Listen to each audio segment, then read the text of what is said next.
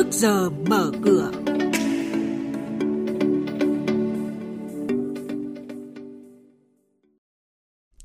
Thưa quý vị và các bạn, chính phủ yêu cầu từ nay đến cuối năm tập trung tín dụng vào các lĩnh vực ưu tiên, tăng khả năng tiếp cận vốn cho doanh nghiệp, hộ gia đình. Thị trường chứng khoán vẫn giữ ở mốc 990 điểm là những thông tin sẽ có trong chuyên mục trước giờ mở cửa ngay sau đây. Thưa quý vị và các bạn, Chính phủ vừa ban hành nghị quyết số 69 yêu cầu các ngân hàng nhà nước kiểm soát chặt chẽ tín dụng đối với các lĩnh vực tiềm ẩn rủi ro, tiếp tục đẩy mạnh cơ cấu lại hệ thống các tổ chức tín dụng gắn với xử lý nợ xấu, tập trung giả soát, tháo gỡ khó khăn, vướng mắc, trồng chéo, bất cập trong cơ chế chính sách, pháp luật, tạo môi trường đầu tư kinh doanh thông thoáng, thuận lợi nhất phục vụ người dân và doanh nghiệp, thu hút các nguồn lực phục vụ mục tiêu phát triển nhanh và bền vững, thu hẹp dần khoảng cách, bắt kịp các nước tiên tiến trong khu vực và trên thế giới trong bối cảnh cách mạng công nghiệp lần thứ tư và hội nhập quốc tế ngày càng sâu rộng. Thị trường chứng khoán, phiên giao dịch hôm qua không có nhiều biến động. Bên cạnh thị trường giao dịch phân hóa thì nhóm cổ phiếu Blue Chip vẫn là điểm tựa chính dẫn dắt VN Index giữ vững mốc 990 điểm. Thanh khoản thị trường giảm nhẹ so với phiên trước nhưng nhìn chung vẫn ở mức cao. Giá trị khớp lệnh 3 sàn đạt 3.400 tỷ đồng. Đóng cửa phiên giao dịch, VN Index tăng 2,64 điểm lên 989,86 điểm. HNX Index tăng 0,02% lên 102,21 điểm và chỉ có sàn giao dịch Upcom Index giảm 0,35% xuống 56,52 điểm.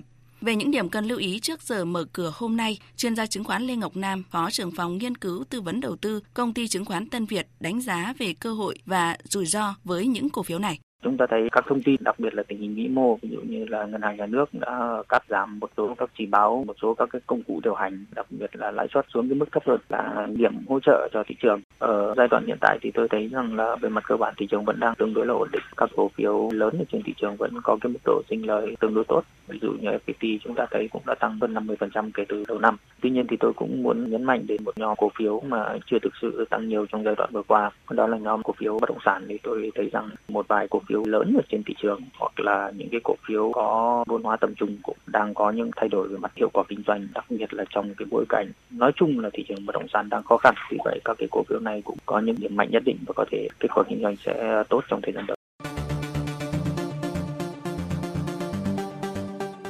Mời quý thính giả nghe chuyên mục Trước giờ mở cửa phát sóng trên kênh Thời sự VV1 từ thứ 2 đến thứ 6 hàng tuần vào lúc 8 giờ 5 phút đến 8 giờ 10 phút.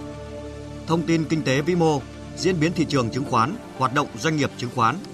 Trao đổi, nhận định của các chuyên gia với góc nhìn chuyên sâu, cơ hội đầu tư trên thị trường chứng khoán được cập nhật nhanh trong Trước giờ mở cửa.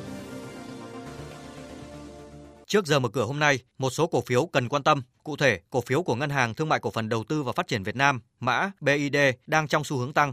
Nhìn một cách tổng quát, cổ phiếu này đang dần tiến về vùng đỉnh cũ tại khu vực trên 45 và nhiều khả năng BID sẽ chinh phục lại ngưỡng giá này trong vài tuần tới. Trong tháng 8 vừa qua, sản lượng điện thương phẩm của Tổng công ty Điện lực Dầu khí Việt Nam mã là POW tăng mạnh 32,9% so với cùng kỳ năm ngoái, doanh thu tăng 26,3%.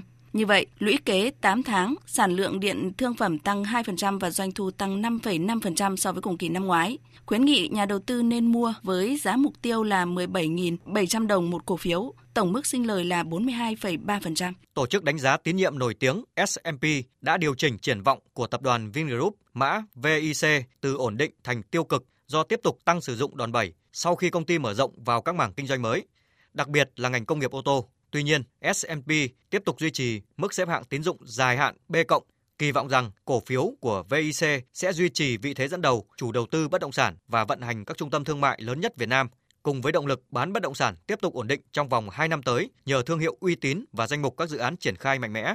Chính vì vậy, khuyến nghị phù hợp thị trường dành cho cổ phiếu VIC với giá mục tiêu 129.600 đồng trên một cổ phiếu.